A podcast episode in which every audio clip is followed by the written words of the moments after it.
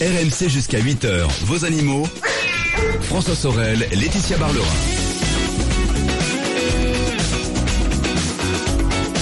Et nous voilà de retour, c'était RMC 7h09. Bienvenue à vous toutes et à vous tous et bon dimanche. Comment êtes-vous réveillés en ce dimanche matin? Ça va? Aussi bien que Laetitia Barlerin qui nous accompagne. Bon, c'est parfait. Un petit café, c'est reparti, Laetitia. C'est reparti, Et oui, oui. nous étions à la machine à café. Bien sûr. On s'est bu un petit café. Et donc là, on attaque notre deuxième acte de ce rendez-vous dédié aux animaux.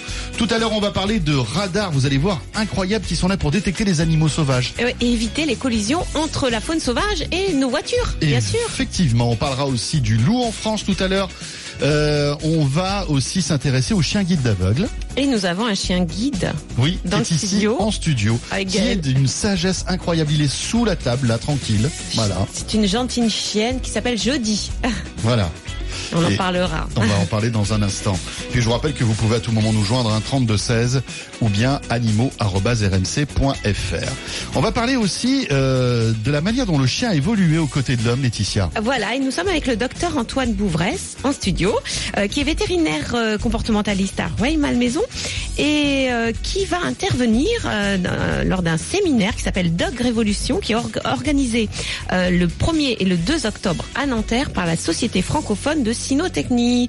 Bonjour, bonjour, Bonjour, Antoine, Laetitia. merci d'être ici. Alors, euh, dans cette dans ce séminaire Dog Révolution, on, on traitera du chien dans notre société. On parlera aussi de l'évolution du chien. Alors justement, c'est bien de de, de, de passer de, de parler du commencement. Comment tout a commencé euh, Comment le chien a été euh, domestiqué par l'homme Parce que faut quand même le rappeler, le chien a été le premier animal domestiqué par l'homme. Il y a maintenant plus de 12 000 ans. Alors je dis plus de parce que je crois que les scientifiques ne sont pas tous d'accord entre eux. Il y a débat. Voilà, il y a débat. Euh, alors justement, quels ont été euh, les, les premiers sujets domestiqués? Comment s'est fait la domestication du chien par l'homme? Alors, euh, dans l'absolu, c'est pas la domestication du chien, c'est la domestication qui a créé le chien. Donc la domestication, c'est un processus de création d'une nouvelle espèce. Et donc, alors là encore, il y a un grand débat, à savoir euh, quel est l'ancêtre commun qui a permis de créer le, le chien. Est-ce que c'est le loup, le loup gris, euh, euh, dans quelle, à quelle date et dans quelle région du monde? Ça, c'est des vastes débats. Tous les ans, il y a des nouvelles publications en fonction Ouais. des découvertes, Et Personne n'est d'accord, j'imagine. Les équipes de chercheurs sont pas d'accord. Voilà, c'est ça. D'accord. Ça fait avancer la science. Voilà. Ce qui, est, ce qui est le plus intéressant à mon sens, si on réfléchit donc pour le séminaire, pour Dog Revolution, à savoir pourquoi le chien est avec nous aujourd'hui, c'est de savoir quels ont été les processus qui ont amené à ça. Et en fait, euh, comme le chien est le premier euh, à être domestiqué, on s- peut se dire que euh, les humains sont allés chercher des loups et qu'ils leur ont appris à garder les troupeaux. Bah non, pas de troupeaux puisque pas d'autres animaux domestiqués. Donc le premier troupeau, au contraire, c'est le chien. Euh, Ça veut dire que le premier rôle du chien, ça n'a pas été de, de garder les troupeaux. et pas du tout, puisqu'il y av- il y avait pas de troupeau à, à- à ce moment-là du tout et Alors par quoi son définition. rôle justement Alors, probablement, ce qu'on se dit, c'est que euh, nous, on voit cette sélection comme, euh, de notre point de vue d'homme euh, inté- relativement, ça dépend avancé, à quelle heure on, est, voilà, euh, où on se dit que l'humain est allé chercher des loups et qu'il leur a appris des choses. Probablement que ça s'est pas passé comme ça et qu'on est plus, non pas sur une sélection artificielle volontaire de l'humain, Mhm. mais plus sur une sélection naturelle. C'est-à-dire qu'en fait, c'est le loup qui s'est domestiqué lui-même. C'est le loup qui s'est rapproché de l'homme. Et là, par contre, on en est sûr, la période de la domestication du chien se fait exactement en parallèle de la période de sédentarisation de l'humain à ce moment-là. C'est-à-dire qu'en fait, le fait que des campements humains euh, se mettent en place, qui est des, des humains qui se sédentarisent, Mhm. c'est à ce Ça a moment-là que attiré les loups, c'est ça les déchets ont attiré. Voilà, c'est ça. les loups.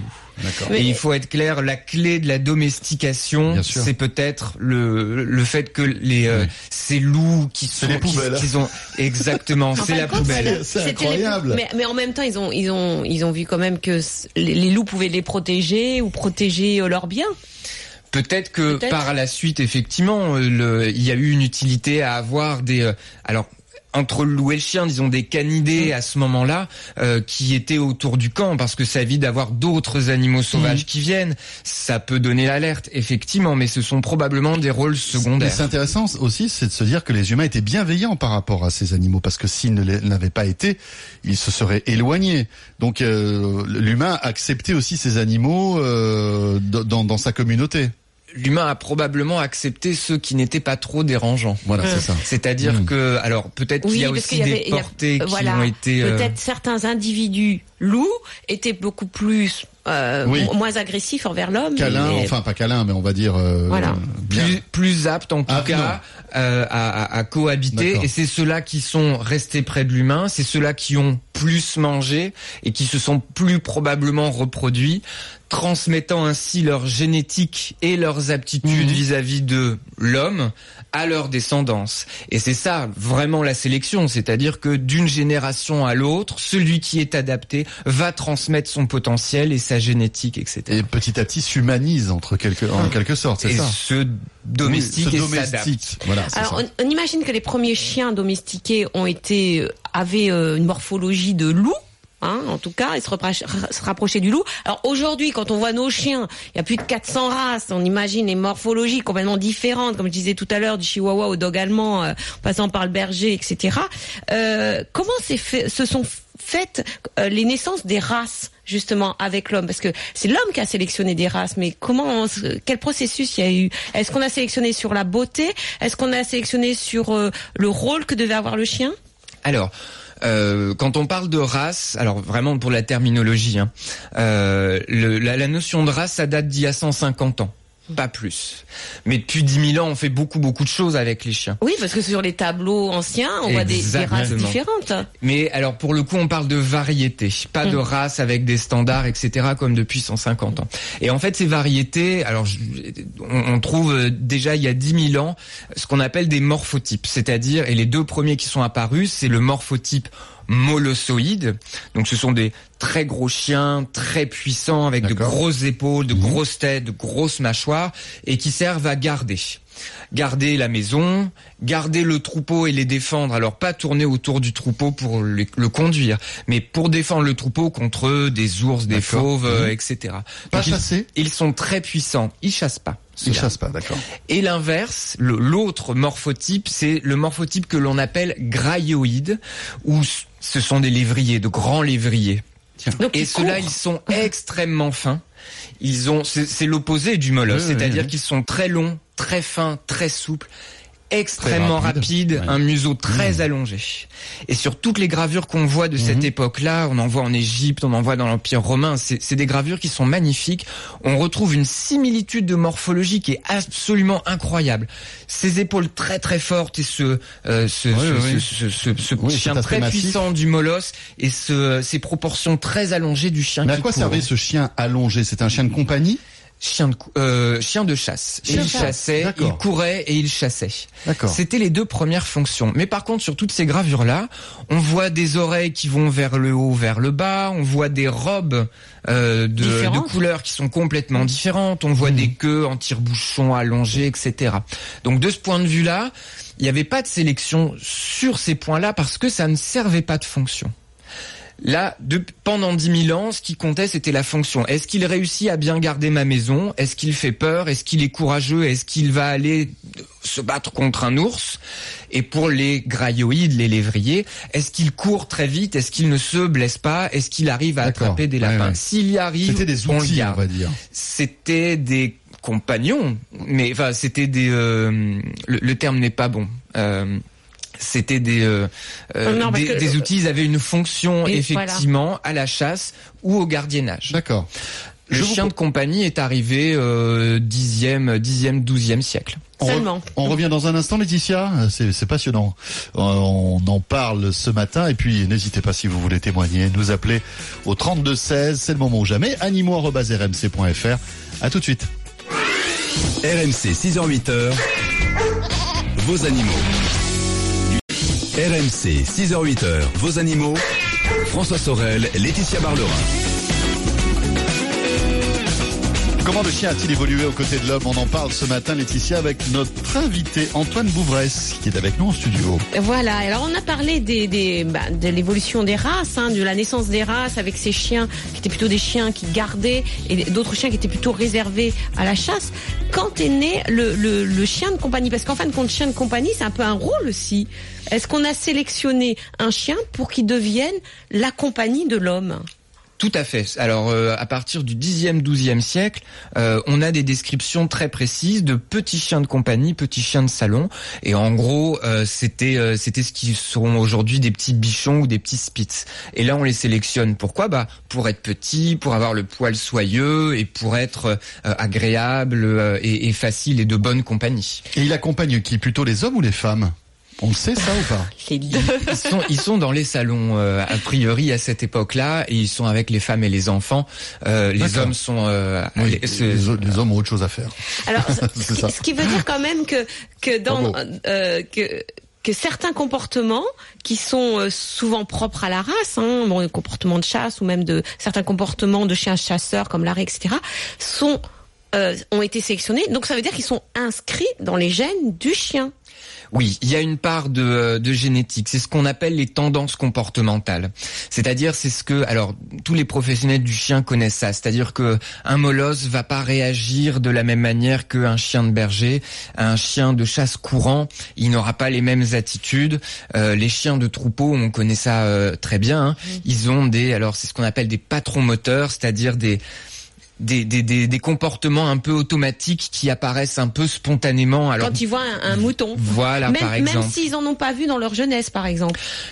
Certains ne présenteront pas du tout ces comportements, mais d'autres de manière tout à fait spontanée. Alors ça dépend des lignées, mais il y a des lignées qui, il y a encore 10 ou 20 ans, ne servaient qu'au travail et qui sont devenues à la mode et qui inondent nos, nos villes et nos métropoles. Et s'ils ont, y a jusqu'il y a encore 20 ans, été sélectionnés pour travailler euh, sur les moutons ou, euh, ou dans tel ou tel type de travail, eh ben, très probablement que ces comportements-là, ces patrons moteurs, ces tendances comportementales, elles vont apparaître à tort ou à raison. Et là, vous pensez à certaines races. Alors, il y a par exemple le berger australien qui est très à la mode. Comme euh, c'est vrai qu'il est beau, c'est les, les, chiens euh, euh, des bergers qui ont souvent des, des, des, des yeux bleus, de belles couleurs. Ils mhm. sont à la mode, mode en tant que chien de compagnie. Et moi, j'en vois à Paris de plus en plus. On en voit beaucoup à Paris. ce sont des ce sont des très bons chiens. Euh, on voit aussi beaucoup de border collie, oui. euh, qui sont aussi des chiens qui sont extrêmement spécialisés. C'est des races qui sont absolument magnifiques. Il y a rien de plus beau que de voir un border collie euh, travailler, se faire guider et, et lui apprendre à, à, travailler au mouton. Mais et quand il travaille pas, quand il est un chien de compagnie, est-ce qu'on va pas à l'encontre de ce qui est inscrit dans ses gènes alors? Alors pas forcément à l'encontre, c'est hélas pas binaire comme ça, mais il y a le risque de créer une certaine forme de frustration, c'est-à-dire quand il peut pas exprimer ses comportements, de euh, de se fixer, euh, de focaliser son attention. Les chiens de qui, qui guident les troupeaux, ils sont faits pour être aptes à la concentration pendant 12-14 heures par jour. Donc c'est vrai que si pendant 12-14 heures par jour ils trouvent rien à faire dans leur appartement, bah peut-être qu'ils vont se mettre à garder le chat ou les enfants, ou se mettre à faire euh, sur les vélos ou les joggers comme si euh, comme s'il trouvait des brebis. Donc sa génétique, à un moment donné, va s'exprimer. C'est l'inné et l'acquis, c'est-à-dire son potentiel. Est-ce qu'il va s'exprimer et sur quoi est-ce qu'il va s'exprimer? Alors après, pour tous ces chiens qui, euh, qui ont besoin de se dépenser, de se focaliser, bah, la possibilité éventuellement, c'est de faire des disciplines sportives, de leur faire faire euh, de l'agility, du frisbee, du jogging, etc. Ça permet de les défouler et d'assumer euh, pas mal ces choses-là. Mmh. Et il y a même des chiens citadins que l'on peut mettre, euh, faire travailler au, troupeau. Il faut faire 50 km autour de Paris et il y a des clubs qui proposent cela. Alors ça veut dire que quand on craque sur euh, un chien, on craque souvent sur un physique, une bouille, une couleur. Euh, mais il faudrait s'intéresser plutôt à, à, à, son passé, à, à, pourquoi et enfin comment il a été euh, sélectionné. Il, faut savoir quels sont les 10 000 ans qu'il y a derrière. Par exemple, le Jack Russell Terrier, c'est un petit chien de terrier. Et les petits chiens de terrier, ils sont faits pour rentrer dans un terrier, acculer une bête sauvage, un blaireau ou un renard et euh, gueuler, gueuler, gueuler pendant des heures en se faisant attraper le nez, etc. Donc ce sont des chiens qui ont une grande robustesse, qui sont beaucoup, beaucoup qui de, courageux, beaucoup de hardiesse, hmm. qui sont gueulards. Donc il faut savoir qu'il y a cette génétique là au moment où vous le prenez, même si c'est très à la mode et que c'est petit, c'est pas parce que c'est un petit chien qu'il est adapté à un appartement. Exactement. Le vrai chien de compagnie, bah, c'est le petit bichon, c'est le petit Yorkshire. euh, Oui, qui eux sont. et ça, ils, ils sont faits. Et comment on peut euh, passer d'un chien de chasse à un chien de compagnie? Est-ce que c'est c'est long ou pas? Ça. C'est, ça dépend à quel point on sélectionne Mm. pour cela. Ça dépend à quel point on, on- on met une pression de sélection sur euh, sur euh, sur une race et si on sélectionne intelligemment et pas seulement Mm. pour produire des chiens et les vendre. Antoine Laetitia, on revient dans un instant. Il est bientôt 7h30 sur RMC. Et on va découvrir bah, l'une de ces évolutions du chien, le chien guide d'aveugle, avec notre invité Gaël qui sera, qui est avec nous d'ores et déjà en studio. Le 3216, animaux.rmc.fr. À tout de suite. Laetitia Barlerin, attention, c'est l'heure de la question flash alors que le coq se réveille, il était temps. Ah, il fait la grasse matinée. Euh, c'est la question de Mila, euh, Laetitia. Mon chat caramel perd ses poils. C'est un chat européen. Est-ce que la prise de compléments alimentaires pourrait arranger les choses? Je vis en appartement et je dois donc souvent passer l'aspirateur à cause de caramel. Eh oui, eh oui, à moins de prendre un chat nu, euh, il faut passer l'aspirateur quand on a un animal Ouais, à non, poil à la maison. Un chat Alors, nu, c'est gênant. Quand même. C'est- Il y a deux phénomènes. D'abord parce que c'est l'automne et comme euh, ben, les arbres perdent leurs feuilles, le chat perd ses poils. Eh oui. C'est la mue d'automne. C'est comme ça. Il y a aussi un autre phénomène, c'est un chat d'appartement. Or, on sait que euh, la mue est déclenchée par euh, une variation de la photopériode, vous savez, la longueur des jours. Or, avec les lumières artificielles, avec le chauffage dans les appartements, eh ben, on a toujours la même température, la même luminosité. Du coup, on peut avoir une mue toute l'année chez les animaux qui vivent en appartement. Donc euh, Mila, oui, vous pouvez lui donner un complément alimentaire. Que vous aurez chez votre vétérinaire. C'est ce que je conseille pour les intersaisons, hein, au printemps et à l'automne, Mhm. parce que pour le renouvellement de poils, l'organisme a besoin de beaucoup de protéines, d'acides, d'aminoécides euh, soufrés, d'acides gras essentiels, de vitamines, d'oligo-éléments. Donc vous donnez ça pendant un mois minimum, Mhm. et ça va booster le renouvellement euh, de- du poil et ça va permettre euh, une mue qui durera pas pendant six mois, mais plus concentrée sur un mois. Ce qui ne vous empêchera pas, Mila, de passer l'aspirateur, de brosser votre, de votre chat pour bien prendre les poils. Et puis faites très attention en cette période, ils peuvent avoir aussi des boules de poils dans l'estomac. Vous savez, ils se Oui. lèchent beaucoup, ils font des boules de poils, ce qui les fait vomir. Donc là, donnez-lui une pâte laxative que vous donnera aussi votre vétérinaire. Voilà, n'hésitez pas. Hein, la pâte laxative, Laetitia. Euh, Est-ce que vous pouvez nous donner la recette? Parce que je pense que ça va être sympathique. De l'huile de paraffine. Ouais, l'huile de paraffin. Vous savez que ça marche pour nous aussi. Hein, pour les animaux. Oui, mais je parle que de chat. 32-16 pour toutes vos questions animaux. On vous attend. RMC, vos animaux.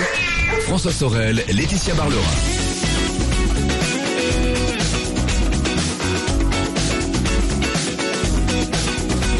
Il est 7h35, c'était RMC, le week-end des experts des animaux. Merci d'être là. Tout à l'heure, Jean-Luc Moreau me rejoindra entre 8h et 10h pour votre rendez-vous auto du dimanche matin et toutes vos questions auto au 32-16 à partir de 8h. Mais dans l'immédiat, Laetitia, au cœur de ce rendez-vous animaux et on va découvrir, eh bien, euh, les chiens guides. Alors, on en parle régulièrement dans ce rendez-vous animaux, hein. Oui. Bien évidemment, on a, euh, euh, voilà, on connaît bien, on sait comment ça fonctionne un chien guide d'aveugle, et on va en parler encore une fois avec notre invité qui est en studio. Oui, qui est Gaël Reynaud. Alors on vient de voir l'évolution justement euh, du, du, du, du chien aux côtés de l'homme et une des Oui. fonctions aussi du, chien, bah, ça a été une sélection de chiens pour être chien guide. Et nous sommes avec Gaël qui est venu avec son chien. Hein, qui est un Jody, qui est un magnifique berger. Alors je dis berger, euh, berger allemand croisé. J'ai qui est l'impression. gentil comme tout là, il est sous la table elle là. est Elle est adorable. extraordinaire. Elle Voilà. est, on l'entend pas, on ne Non. la voit pas presque. C'est vraiment euh, voilà le, le chien guide parfait. Elle est en train de Gaël, manger mes bon- chaussures. Bonjour. Non, pas. Bonjour, Bonjour, bien- Gaëlle. bienvenue avec nous. Alors, est-ce que euh, je crois que c'est votre deuxième chien guide Mon deuxième chien, oui. Voilà. Alors, au moment où vous avez euh, euh, décidé euh, d'avoir un chien guide, est-ce que ça a été euh, une évidence pour vous ou est-ce que vous avez hésité avant de vous adresser à, une, à un organisme? Non, alors au départ, j'y avais pas du tout pensé parce que j'avais des idées assez arrêtées sur le fait que le chien devait pas être euh, utilitaire, que le chien n'était pas un esclave, enfin ce genre de choses qu'on peut toujours entendre un petit peu euh, au sujet des chiens de travail. Qu'on entend encore. Qu'on entend toujours effectivement. Et je donc je sortais pas énormément à la canne blanche à l'époque, donc j'avais pas encore euh, spécialement besoin. Et c'est quand je me suis installée à Paris que j'ai voulu faire cette demande parce que c'est une ville qui est très chargée en obstacles, qui est très prenante en énergie. Euh, et la canne blanche me suffisait plus pour sortir euh, en sécurité, en confiance. Donc j'ai fait une demande de chien guide euh, à l'école de chien guide d'Île-de-France à l'époque. Oui, et vous avez eu, attendu longtemps pour en avoir un? Euh, J'ai attendu, je crois que j'ai attendu un an et demi avant de rencontrer mon chien, mon premier chien, oui. qui était en fin de formation, et euh, six mois après, euh, après cette première rencontre pour qu'il me soit remis ensuite. Alors souvent, les, les propriétaires de, de, de chiens me disent qu'il y a un avant et un après la venue du chien. Est-ce que Jody et puis le chien que vous avez eu avant, qu'est-ce qu'il a changé dans votre vie? Alors en ce qui concerne Philou, mon premier chien, effectivement, il y a vraiment eu un avant et un après. C'est presque un cliché, mais c'est vrai qu'on est nombreux à dire ça. Euh, le chien guide va rendre beaucoup d'autonomie dans le sens où on va avoir une liberté de déplacement qui est beaucoup plus importante. On va pouvoir vraiment lâcher prise sur le trajet parce que le chien s'occupe des obstacles, il s'occupe de d'éviter ce qui peut être dangereux pour nous, il va s'occuper d'éviter les personnes dans la rue, etc. Donc nous, à ce moment-là, c'est vrai qu'on a le droit de penser un petit peu à autre chose. Euh, et il va permettre plus de précision dans le déplacement parce qu'il est capable de retrouver des choses qu'on va lui demander. Par exemple, un passage piéton, un escalier, une porte, euh, un composteur de tickets de métro, enfin tout, un tas de choses qu'il a apprises pendant sa formation. Donc c'est vrai que c'est beaucoup plus de sécurité, beaucoup plus de confiance. Et euh, moi, j'ai trouvé le plaisir de sortir que je n'avais pas spécialement avant ça. Et est-ce que ça a changé vos relations aussi avec, euh, avec les gens? Alors mon premier chien, oui, clairement, il, je dirais presque qu'il a eu un rôle thérapeutique parce qu'il m'a vraiment ouverte aux autres. Il m'a vraiment permis d'aller vers les autres, de prendre confiance, d'oser euh, parler avec les gens, etc. Puis les gens sont beaucoup moins intimidés par un chien que par une canne blanche dans la rue, donc euh, ils viennent plus spontanément au départ pour parler du chien et ensuite euh, la conversation peut dévier sur autre chose. Donc c'est vrai que ça facilite les relations, même quand euh, je peux aller à des conférences, euh, des, des situations comme ça, où c'est vrai qu'à la canne, on me remarque pas spécialement, alors qu'avec le chien, les gens viennent tout de suite. Et ça permet ensuite euh, voilà d'échanger sur bah, sur la conférence qu'on vient de à laquelle on vient d'assister etc et eh oui c'est ça facilite beaucoup ouais. premier contact. C'est ça. Euh, j'ai remarqué qu'à chaque fois on vous demande est-ce que je peux le caresser? C'est bien parce qu'on a l'impression qu'il est concentré sur son travail et on veut pas le déconcentrer en le caressant. Mais ça vous avez raison, c'est ce qu'il faut pas faire effectivement quand le chien guide porte son harnais de travail. Il faut absolument éviter de l'appeler, de, de, de le regarder avec trop d'insistance, de, de le caresser, etc. Il vaut toujours mieux demander à la personne qui est avec le chien de s'il est possible de le caresser ou pas parce que ça, ça m'arrive régulièrement à Paris d'être par exemple arrêté à un, un passage piéton en train d'analyser un carrefour pour mhm. savoir quand j'allais traverser et d'avoir une personne à côté qui arrivait qui commençait à gratouiller mon chien et moi je perdais toute ma concentration et je devais tout recommencer depuis le début donc c'est vrai que c'est pas très confortable et ça peut même être dangereux sur des situations par exemple sur un quai de métro où le chien est censé faire attention au vide, faire attention à la sécurité de la personne. S'il commence à être déconcentré par d'autres chiens qui viennent le voir ou par des personnes qui ont envie de le caresser, c'est inconfortable, voire dangereux dans certaines, situations. Oui. Et le chien peut se laisser déconcentrer ou pas? Oui, ça reste un chien. Heureusement, ça reste un chien. C'est pas encore une machine, donc euh, ça, se développe aussi, mais ça reste un chien. Donc c'est vrai qu'ils ont leur, leurs humeurs, leurs émotions, leurs intentions et ma, ma chienne actuelle est beaucoup plus attirée par les gens, par exemple, que mon premier, donc c'est vrai qu'elle se laisse plus facilement oui, distraire. distraire, d'accord. Mais, mais c'est bien aussi de dire que ça, ça, reste un chien et que voilà, ils ont euh, aussi euh, leurs sentiments, etc. Parce que c'est pas des chiens robots. Ça, vraiment, je le dis très souvent. C'est pas, on leur dit pas, va là et euh, ils, sont capables d'initiative. Si même sur un trajet, ils peuvent décider d'aller autre part parce que c'est dangereux ou parce que il y a un obstacle, par exemple. Oui, ils sont capables d'initiative dans le bon sens comme dans le mauvais sens du terme, dans le sens où effectivement ils sont capables de faire ce genre de choses pour euh, s'il y a des travaux, si le trottoir est bouché, etc. Euh, ils sont aussi capables de prendre des initiatives pour aller voir un congénère qui les intéresse au travail. Normalement, ils sont pas censés le faire, mais comme je dis, ça reste des chiens, ça arrive qu'il euh, y ait des jours où le chien soit moins dans son travail, donc c'est à nous aussi de rester vigilants et finalement, enfin ça va avec la relation qu'on entretient avec le chien. C'est quelque chose de, c'est deux êtres vivants ensemble, donc il faut s'adapter en permanence. en fait. Sûr. Alors, vous savez que ici dans, dans, dans la radio, les chiens sont interdits. Donc, on a fait un, un mail vendredi en expliquant que c'était un chien guide, qu'il était autorisé, etc. Alors, est-ce que vous avez, euh, parce qu'il faut savoir que la loi euh, dit que bien sûr ces chiens euh, sont autorisés partout, même dans les endroits interdits pour les chiens, les chiens de compagnie. Est-ce que vous avez au quotidien des difficultés pour accéder à certaines structures, à certains magasins? Est-ce qu'on vous, est-ce que vous avez des refus refus. Moi, j'ai quand même vu euh, euh, un- dans un restaurant un refus d'un chien guide euh, de- pour une personne qui venait bah, se restaurer. Mais ça, c'est un délit, non? Ah ben c'est un délit, un bien délit, sûr. oui, qui est passible d'une amende de, je crois, 400, 450 euros. Ça vous est déjà arrivé ou est-ce que les gens sont plutôt bienveillants euh, Alors, dans la majorité des cas, ça se passe très bien. Après, ça dépend aussi, nous, de l'attitude qu'on a euh, vis-à-vis des personnes. Il y a des gens qui ne connaissent pas la loi. Quand vous leur expliquez la loi, ils vont vous dire, OK, euh, s'excuser et, et vous laisser entrer. Et effectivement, il y a des personnes qui vont rester euh, sur leur position. Ça m'est arrivé plusieurs fois dans des restaurants. En, quatre ans de chien guide, ça a dû m'arriver trois fois, je crois. D'accord. Euh, Surtout dans les restaurants. Surtout alors. dans les restaurants, Ouais. effectivement. où Les deux, les deux premières fois, ça a pu se régler à l'amiable, il n'y a pas eu de souci. euh, ça s'est fait parce que les personnes Oui. Mhm. ne connaissaient pas la loi et, et ensuite, avec des explications, c'est passé. Par contre, la troisième, le, le, rest- le troisième restaurateur m'a effectivement dit que depuis qu'il tenait ce restaurant-là, il était, euh, il n'avait jamais été question qu'un animal rentre dans son restaurant et qu'il en serait pas question avec mon chien. Je lui ai quand même parlé de la loi de, de février 2005 euh, dont vous venez de parler.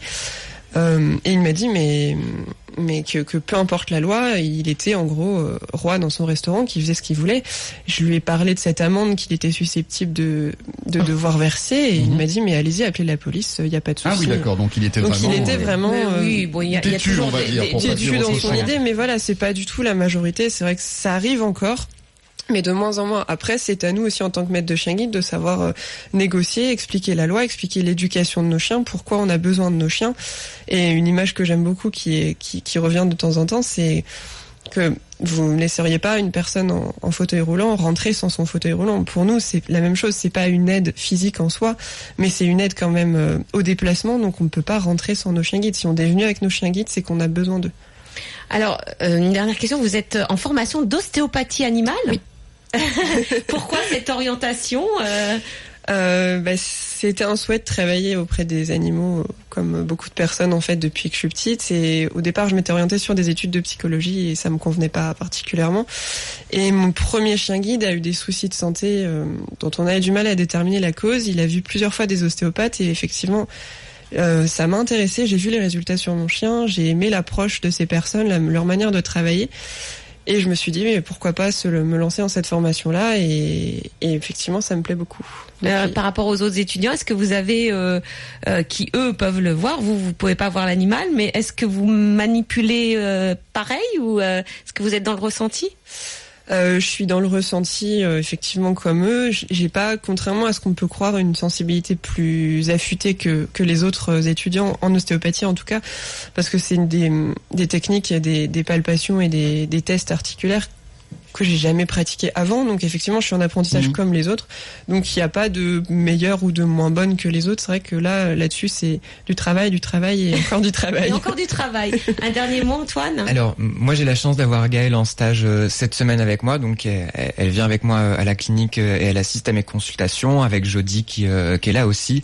Et euh, donc euh, pen- pendant cette semaine, on a eu quelques cas euh, d'animaux qui venaient pour euh, des boiteries, donc que j'ai examiné. Donc ça fait dix ans que je tripote des chiens euh, euh, qui ont des boiteries, euh, etc. Je peux vous assurer que Gaëlle, elle a une, une manière de faire, une douceur et une, une technique euh, pour déterminer des tensions dans des muscles. Enfin, j'ai été euh, bluffé et ébahi. Et euh, contrairement à ce qu'elle dit, effectivement, il y a du travail, mais elle est, euh, elle est très douée aussi euh, pour ça. Mmh. Merci à tous les deux. Mer- Merci à tous les deux, merci. Avec plaisir. Et bonne continuation en ostéopathie, alors Merci. Gaëlle. hein. Merci Antoine. Je rappelle que vous intervenez dans deux semaines, le 1er et le 2 octobre, pour un séminaire qui s'appelle Dog Révolution, voilà, qui euh, vous apprendra Parfait. tout sur la place du chien Voilà. dans la société. C'est à la faculté de Nanterre. Merci, Merci. beaucoup. On revient dans un instant, Laetitia. On va parler dans quelques minutes de radar pour détecter les animaux sauvages à proximité des routes la nuit. C'est vrai que parfois, ça crée des accidents. Il y a peut-être une solution qui est en passe d'arriver. Et puis, on va aussi s'intéresser aux loups avec notre invité dans une minute. À tout de suite.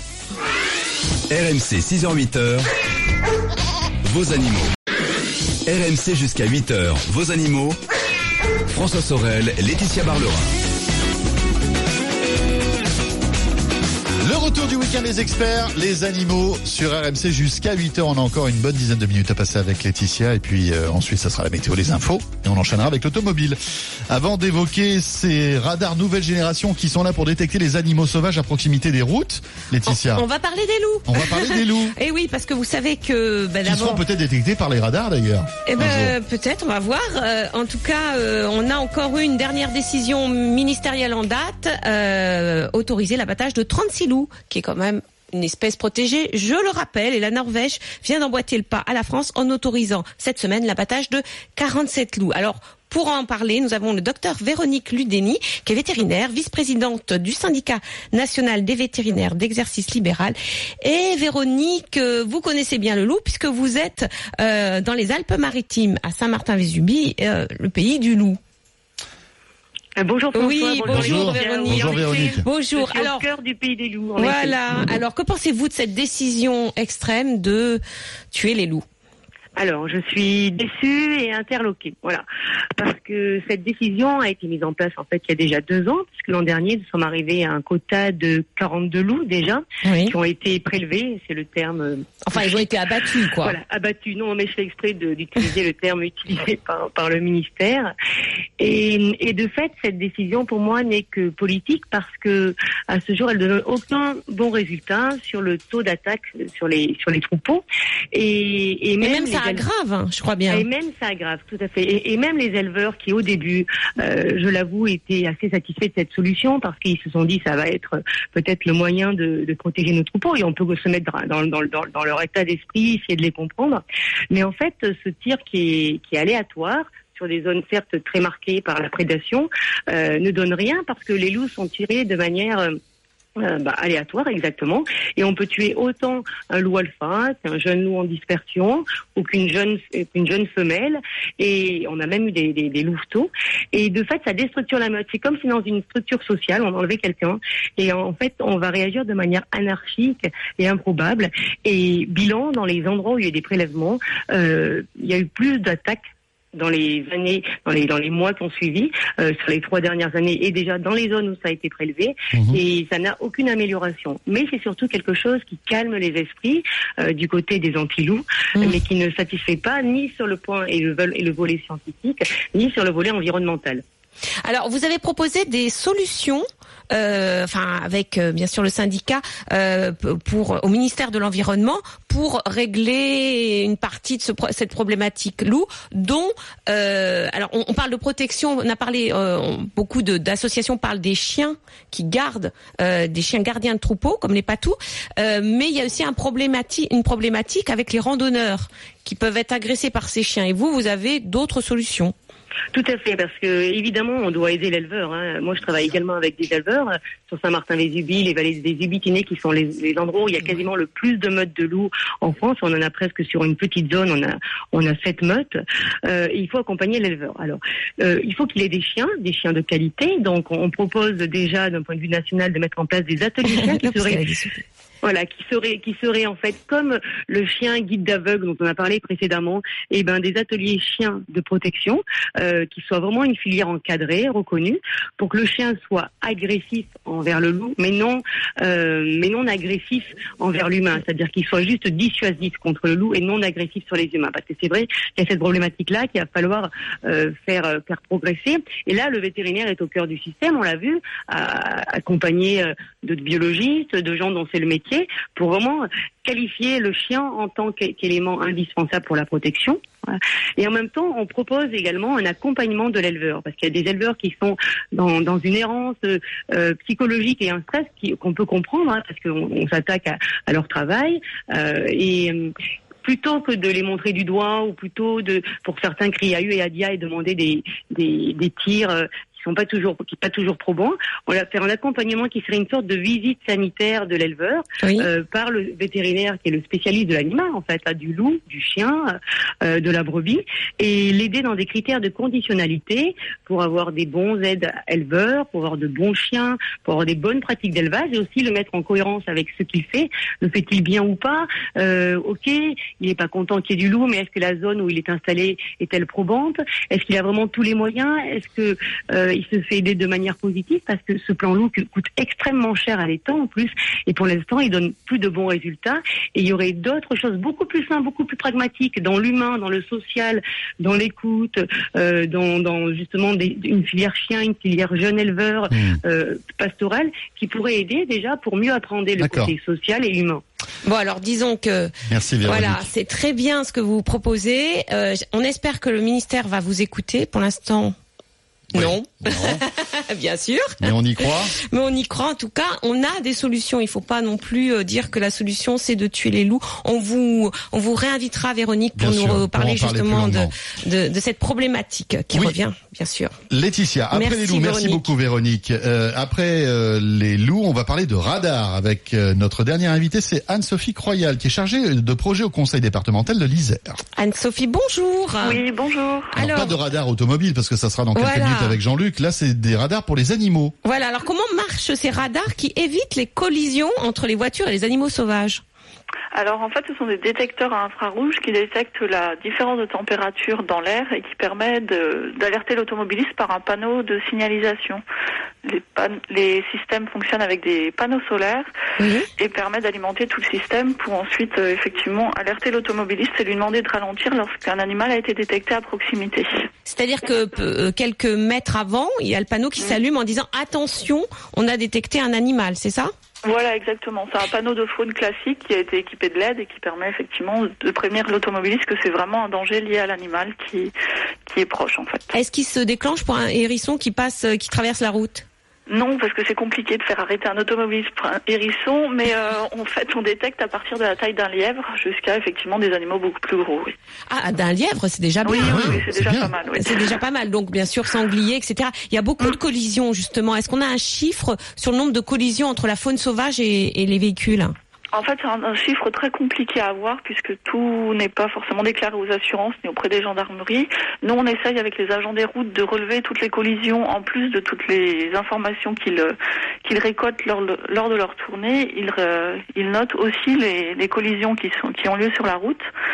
Et ensuite, nous, après, c'est sur le, le système qu'on a pu faire une analyse en, en fixant certains critères. Donc, on sait que là, sur les sept systèmes qui ont été équipés, on a plus de 3700 traversées donc d'animaux. Mais quand on parle d'animaux, là, ça peut être des hordes de sangliers, comme on a pu le voir sur les caméras. Oui. Et puis, ça fait plus de 2800 en fait traversées effectives de route, où on a bien vu qu'un animal était passé du côté droit de la route jusqu'au côté gauche ou inversement. Alors, vous avez été les, les pionniers, quand même, de, de ce système euh, qui est quand même in- inédit en France. Est-ce que vous avez déjà, dans l'Isère, des résultats euh, bah, sur euh, Hmm. concrètes Est-ce que, enfin, c'est difficile parce qu'on n'a pas trop de données, mais est-ce que vous voyez quand même un plus? Est-ce que les gens ralentissent vraiment quand ils voient le, panneau qui s'allume? Alors là, ils ralentissent, ça dépend des zones. Si on est sur une zone avec des virages, et effectivement, ils ralentissent directement. Mais en- oui, on a quand même remarqué que, que ça les faisait ralentir. Après, effectivement, un agriculteur qui habitait sur la zone nous a dit qu'on était passé de 30 à moins de 5 collisions. Ah, C'est- c'est c'est efficace. énorme, c'est C'est énorme. vraiment efficace. C'est énorme.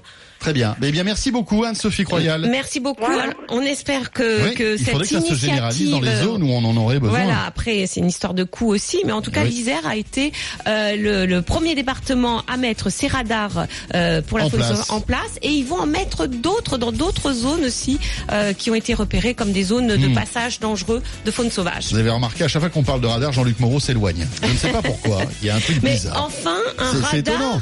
Qui nous Mais en- c'est peut-être un animal sauvage finalement. Bah, peut-être, mais enfin un radar qui ne nous enlève pas des points. Eh oui, c'est vrai. Voilà. Laetitia, on se retrouve bien sûr dimanche prochain, on sera là entre 6h et 8h. oui, je vous souhaite un très bon dimanche à tous. Je vous embrasse. Au La, mé- revoir. la météo, les infos, et on va le rattraper. Vous inquiétez pas, on a un lasso hein, pour rattraper Jean-Luc Moreau. Il sera là dans ce studio dans quelques minutes pour deux heures dédiées à l'automobile. À tout de suite.